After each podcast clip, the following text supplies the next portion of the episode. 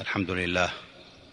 الحمد لله خلق الإنسان في أحسن تقويم وخصه بالتفضيل والتكريم. جعله أهلا لدينه وشريعته ومحلا لتكليفه وأمانته. أحمده سبحانه وأشكره لا عز إلا في طاعته ولا غنى إلا بالافتقار إلى رحمته. وأشهد أن لا إله إلا الله وحده لا شريك له شهادة توصل إلى رضوانه وجنته. وأشهد أن سيدنا ونبينا محمدا عبد الله ورسوله. أعظم الخلق خلقا وأحسنهم جوارا وأكرمهم وأكرمهم في عشرته في عشرته. صلى الله وسلم وبارك عليه وعلى آله السادة الشرفاء عترته. والأخيار الحنفاء صحابته والتابعين ومن تبعهم بإحسان وسار على نهجه وطريقته وسلم تسليما كثيرا مزيدا لا منتهى لغايته.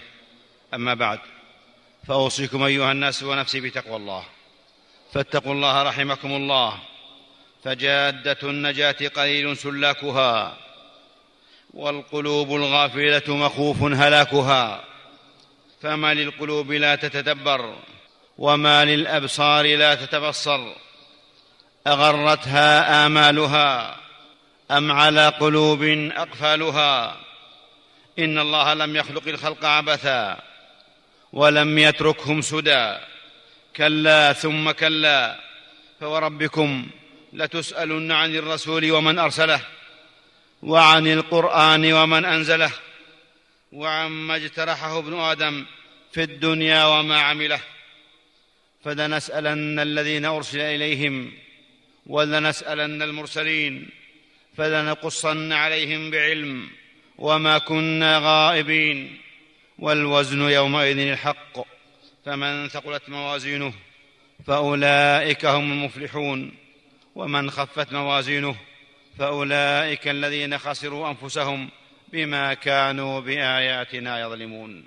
معاشر المسلمين إن من سنة الله في البشر اختلاف أذواقهم وفهومهم وإدراكاتهم وحدة طباعهم وهدوئهم وذكائهم وقناعاتهم. فلكل إنسان قناعاته ورؤيته وفهمه وإدراكه فلا يحجر عليه ولا يجبر على تغير مفاهيمه. وما يصلح لهذا قد لا يصلح لذاك. وإن من عباد الله من لا يصلحه إلا الغنى ولو أفقره الله لكفر. وإن من عباد الله من لا يصلحه إلا الفقر ولو أغناه الله لبطر. وكم أعطى وكم أعطى اختلاف الألوان جمال الصورة. فلدرجات الألوان أهميتها من أجل اكتمال الصورة وجمالها. وكل مهم بقدر أهمية صاحبه. وما اختلفت أصابع اليدين إلا لاختلاف وظائفها. ومن هنا عباد الله فإن اختلاف الناس ليس اختلاف تفاضل وتمايز بين أعراقها وقبائلها وطبقاتها ولكنه اختلاف من أجل المنافع والإبداع. وتعدد طرق المعرفة والثقافة والتسابق في الخيرات والمسارعة إلى المكرمات ومن أجل أن يتعارفوا وليتخذ بعضهم بعضا سخريا. أما ميزان التفاضل فهو التقوى والعمل الصالح ليس إلا. معاشر الإخوة إن المسك الحكيم هو في التعامل مع ما قضته سنة الله من حقائق التنوع الاجتماعي. والتفكير بطريقة منفتحة غير ضيقة لأن الأطر الضيقة لا تنتج إلا خيارات ضيقة وفهم الآخر لا يلزم منه القناعة بما يقول. ولو لم تكن أنت مختلفا لما كان الآخر مختلفا. وإذا اتفق اثنان في كل شيء فلا حاجة لأحدهما. معاشر الأحبة الانسجام والتعايش شعور داخلي جميل في النفس الإنسانية. يبرز العلاقة الإيجابية والانتماء بين أفراد المجتمع فيكون كالبنيان يشد بعضه بعضا وكالجسد الواحد إذا اشتكى منه عضو تداعى له سائر الجسد بالسهر والحمى الانسجام والتعايش ينطلق من الأخوة وصلاح النفس وسلامة الصدر والمساواة والمحبة والتواصي بالحق والتواصي بالصبر وبالمرحمة. والمساواة بين الناس ليست مساواة تماثل بل مساواة تكامل مساواة تنفي العصبية والحزبية وحمية الجاهلية ودعوى الجاهلية. وتؤكد السمع والطاعة ولزوم الجماعة وعدم الشذوذ عنها أو الخروج عليها. الانسجام والتعايش هو الاعتراف بحق العيش في مجتمع واحد وبلد واحد والناس يتعايشون بالدين وبالمروءة وبالحياء وبالرغبة وبالرهبة. التعايش هو الوجود المشترك بين الناس على اختلاف طبائعهم ومقاصدهم وهو لا يعني الإلغاء وإنما يعني الاعتراف بالآخر. التعايش هو تنظيم وسائل العيش بين الناس. إخوتي في الله الانسجام والتعايش ينشر الألفة والتعاون والترابط وينمي روح العمل والإبداع ويحمي البلاد من الانحراف والأفكار المنحرفة والاتجاهات العدوانية ويقلل من أثر الشائعات الموهنة للعزائم والمفرقة للجماعه معاشر الأحبة كسب القلوب مقدم على كسب المواقف ووحدة القلوب مقدمة على وحدة الآراء. تأملوا حفظكم الله قول موسى لأخيه هارون عليهما السلام. يا هارون ما منعك إذ رأيتهم ضلوا؟ ألا تتبعني؟ أفعصيت أمري؟ فأجاب هارون محافظا على الوحدة ومبتعدا عن الفرقة إني خشيت أن تقول فرقت بين بني إسرائيل ولم ترقب قولي. معاشر المسلمين أما في ديننا فلم تشرع فلم تشرع شرائع الدين ولم تفرض فرائض الإسلام ولم تتنزل الأحكام إلا بعد أن استقر المسلمون المهاجرون والأنصار في مجتمع المدينة. بمكوناته وتنوعه. ولقد ذكر بعض العلم أن من غايات الهجرة تكوين الوحدة الإسلامية في ظل الدولة الإسلامية. لقد كان مجتمع المدينة مجتمعا متعايشا وهو يضم المؤمنين والمنافقين واليهود والمشركين وغيرهم. وقد قيل للمؤمنين في مكة قبل الهجرة كفوا أيديكم وأقيموا الصلاة وآتوا الزكاة. ولما انتقلوا إلى المدينة عاشوا مع أهلها قيل لهم لا ينهاكم الله عن الذين لم يقاتلوكم في الدين ولم يخرجوكم من دياركم أن تبروهم وتقسطوا إليهم. وقد وجه الله نبيه محمدا صلى الله عليه وسلم في شان أهل الكتاب بقوله ولا تزال تطلع على خائنة منهم إلا قليلا منهم فاعف عنهم واصفح. إن الله يحب المحسنين. والعفو ترك المؤاخذة بالذنب والصفح ترك أثره في النفس.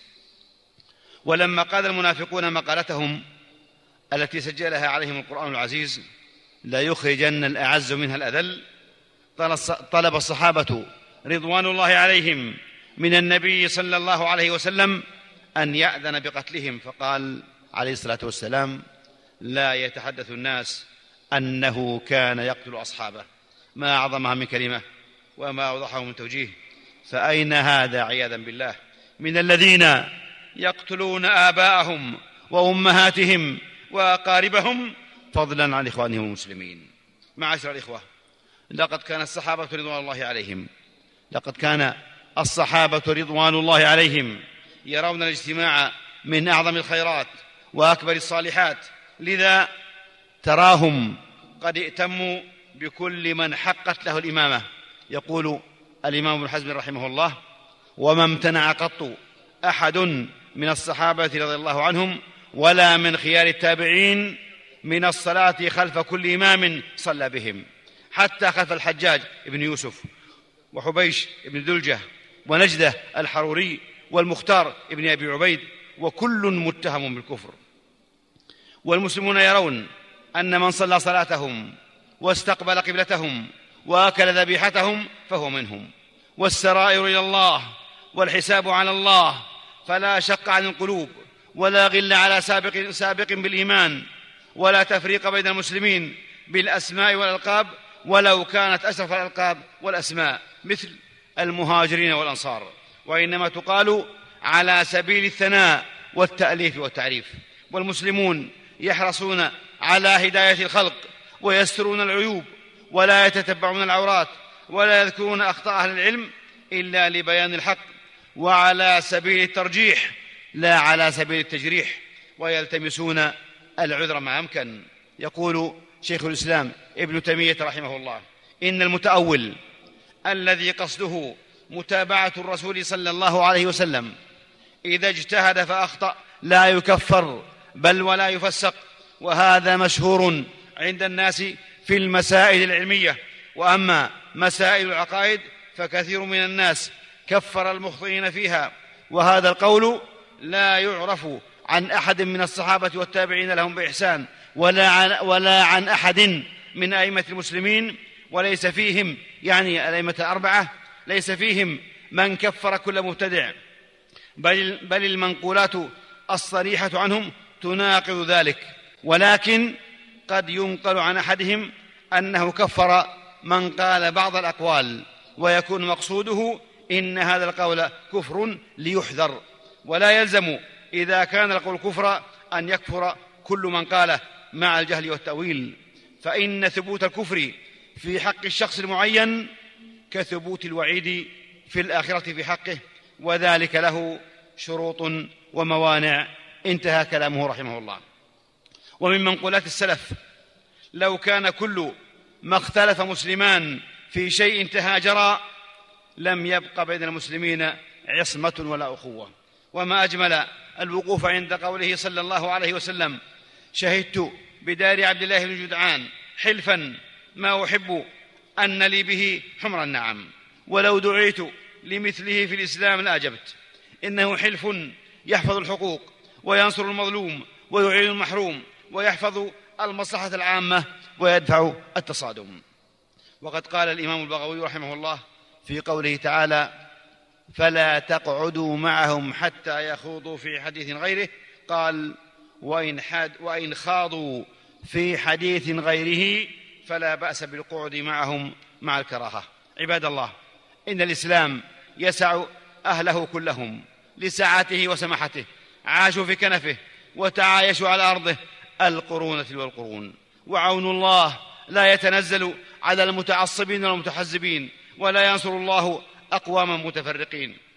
إن الجفاء والتعابد إن, إن الجفاء والتباعد النفسي والاجتماعي هو الذي يقضي على الوحدة وينبذ التعايش. والعاقل المنصف من اغتفر قليل خطأ أخيه في كثير صوابه فلا يبخس الناس حقوقهم ولا أشياءهم بل يعامل الناس بما يحب أن يعامله به. فلا يقف عند الألفاظ والكلمات بل يقبل ما يقوله صاحبه في تفسير مراده. وبعد عباد الله القول الحسن والتعامل الحسن لا يتوقف على دين أو مذهب بل هو حق لكل الناس. وقولوا للناس حسنا. والوسيلة في ذلك الرفق والإنصاف والحب والابتسامة وحسن الظن وطيب القلب وسلامة الصدر والاحترام والتقدير. ولا تستطيع حماية نفسك ما لم تحمي إخوانك. فالمرء قادر بنفسه كثير بإخوانه. والحياة قائمة على الزوجية والثنائية وليس على الاحاديه والفردية. وتسوية الناس بفكر واحد خلاف سنة الله والحوار هو للتعارف والتعايش والتفاهم ومزيد من الثقافة وليس للإلزام والإقناع. أعوذ بالله من الشيطان الرجيم. يا أيها الناس إنا خلقناكم من ذكر وأنثى وجعلناكم شعوبا وقبائل لتعارفوا. إن أكرمكم عند الله أتقاكم. إن الله عليم خبير. نفعني الله وإياكم بالقرآن العظيم. وبهدي محمد صلى الله عليه وسلم وأقول قولي هذا وأستغفر الله لي ولكم ولسائر المسلمين من كل ذنب وخطيئة فاستغفروه إنه هو الغفور الرحيم. الحمد لله. الحمد لله الرحمن. علم القرآن. خلق الإنسان. علمه البيان. أحمده سبحانه وأشكره بالعمل واللسان والجنان. وأشهد أن لا إله إلا الله وحده لا شريك له شهادة تبلغ من ربنا الرضوان وأشهد أن سيدنا ونبينا محمدا عبد الله ورسوله المبعوث للثقلين الإنس والجان صلى الله وسلم وبارك عليه وعلى الآل والأصحاب والأنصار والأعوان والتابعين ومن تبعهم بإحسان. معاشر المسلمين ينبغي التفريق بين التعايش والرد على المخالف. فالرد على المخالف باب واسع مفتوح يسلك فيه مسالك المصلحة والحكمة والموعظة يسلك فيه مسالك المصلحة والحكمة والموعظة الحسنة والجدال بالتي هي أحسن.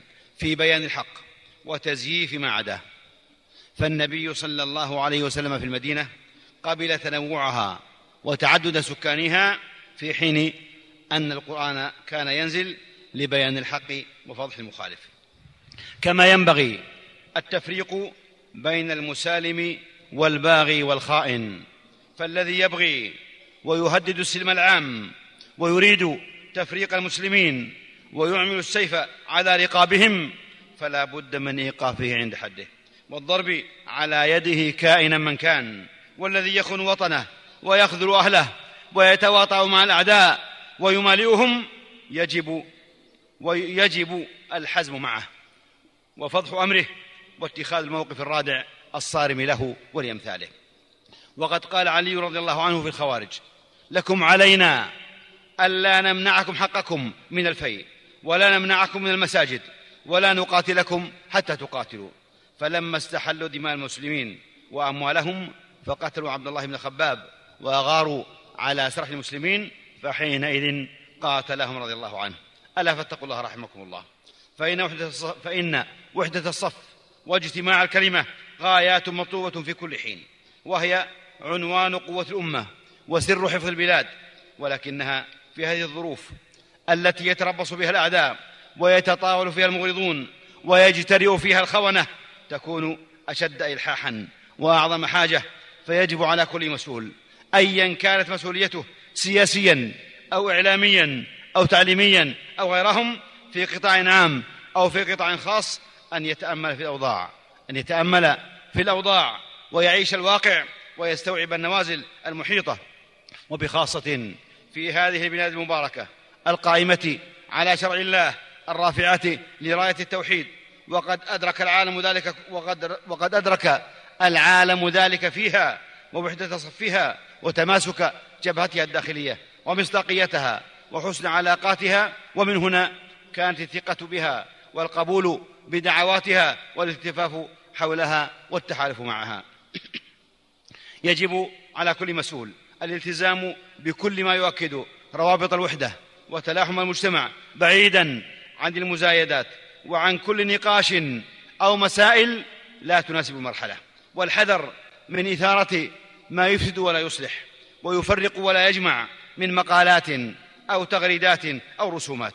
باعث ذلك حسن التدين والحب والإخلاص والعقل والحكمة والغيرة, والغيرة على الدين وعلى الوطن وعلى الأهل حرصا على المصلحة العامة واجتماع الكلمة والالتفاف حول القيادة وإغاظة العدو المتربص وإغاظة العدو المتربص. حفظ الله العباد والبلاد وأعز الإسلام وأهله ورد كيد الكائدين في نحورهم ألا فاتقوا الله رحمكم الله وأحسنوا إن الله يحب المحسنين. ثم صلوا وسلموا على رحمة المهداة والنعمة المسداة نبيكم محمد رسول الله. فقد أمركم بذلك ربكم في محكم تنزيله فقال وهو الصادق في قيله قولا كريما إن الله وملائكته يصلون على النبي. يا أيها الذين آمنوا صلوا عليه وسلموا تسليما. اللهم صل وسلم وبارك على عبدك ورسولك نبينا محمد الحبيب المصطفى والنبي المجتبى وعلى آله الطيبين الطاهرين وأزواجه أمهات المؤمنين. وارض اللهم عن الخلفاء الأربعة الراشدين أبي بكر وعمر وعثمان وعلي وعن الصحابة أجمعين والتابعين ومن تبعهم بإحسان إلى يوم الدين. وعنا معهم بعفوك وجودك وإحسانك يا أكرم الأكرمين. اللهم أعز الإسلام والمسلمين. اللهم أعز الإسلام والمسلمين. اللهم أعز الإسلام والمسلمين. وأذل الشرك والمشركين. وخذل الطغاة. والملاحدة وسائر أعداء الملة والدين. اللهم آمنا في أوطاننا. اللهم آمنا في أوطاننا. وأصلح أئمتنا وولاة أمورنا. واجعل اللهم ولايتنا في من خافك واتقاك. واتبع رضاك يا رب العالمين. اللهم وفق اللهم وفق إمامنا وولي أمرنا بتوفيقك. وأعزه بطاعتك. وأعل به كلمتك. واجعله نصرة للإسلام والمسلمين. ووفقه ونائبيه وإخوانه وأعوانه لما تحب وترضى. وخذ بنواصيهم للبر والتقوى. اللهم وفق ولاة أمور المسلمين للعمل بكتابك وبسنة نبيك محمد صلى الله عليه وسلم. واجمع كلمتهم على الحق والهدى والسنة يا رب العالمين. اللهم أصلح أحوال المسلمين. اللهم أصلح أحوال المسلمين في كل مكان. اللهم أحقن دماءهم. واجمع على الحق والهدى والسنة كلمتهم. وول عليهم خيارهم. واكفهم أشرارهم بديارهم واعذهم من الشرور, من الشرور والفتن. ما ظهر منها وما بطن. اللهم انصر جنودنا. اللهم انصر جنودنا المرابطين في على الحدود. اللهم انصر جنودنا المرابطين على الحدود. اللهم سد رأيهم وصوب رميهم وشد أزرهم وقو عزائمهم وانصرهم على من بغى عليهم. اللهم أيدهم بتأييدك وانصرهم بنصرك. اللهم احفظهم من بين أيديهم ومن خلفهم وعن أيمانهم وعن شمائلهم. ونعوذ بك اللهم أن يغتالوا من تحتهم. اللهم ارحم شهداءهم. واشف مرضاهم واحفظهم في أهلهم وذرياتهم إنك سميع الدعاء. اللهم إن لنا إخوانا اللهم إن لنا إخوانا مستضعفين. قد مسهم في اللهم إن لنا إخوانا مستضعفين مظلومين في فلسطين وفي سوريا وفي بورما وفي أفريقيا الوسطى وفي بلدان أخرى. قد مسهم الضر وحل بهم الكرب واشتد عليهم الأمر. تعرضوا للظلم والطغيان. والتشريد والحصار سفكت دماؤهم وقتل أبرياؤهم ورملت نساؤهم ويتم أطفالهم وهدمت مساكنهم ومرافقهم. اللهم يا ناصر المستضعفين ويا منجي المؤمنين انتصر لهم وتولى أمرهم واكشف كربهم وارفع ضرهم وعجل فرجهم وألف بين قلوبهم واجمع كلمتهم. اللهم مدهم بمددك وأيدهم بجندك وانصرهم بنصرك. اللهم إنا نسألك لهم نصرا مؤزرا وفرجا ورحمة وثباتا. اللهم سدد رأيهم وصوب رميهم وقو عزائمهم. اللهم عليك بالطغاة عليك بالطغاة الظالمين. ومن شايعهم ومن أعانهم. اللهم افرق جمعهم وشتت شملهم ومزقهم كل مزق اللهم اجعل تدميرهم في تدبيرهم يا رب العالمين. اللهم عليك باليهود, الصح... باليهود الغاصبين المحتلين. اللهم عليك باليهود الصهاينة الغاصبين المحتلين. اللهم عليك بهم فإنهم لا يعجزونك. اللهم وأنزل بهم بأسك الذي لا يرد عن القوم المجرمين. اللهم إنا ندرأ بك في نحورهم ونعوذ بك من شرورهم. ربنا ظلمنا أنفسنا وإن لم تغفر لنا وترحمنا لنكونن من الخاسرين. ربنا آتنا في الدنيا حسنة وفي الآخرة, وفي الآخرة حسنة وقنا عذاب النار. سبحان ربك رب العزة عما يصفون وسلام على المرسلين والحمد لله رب العالمين.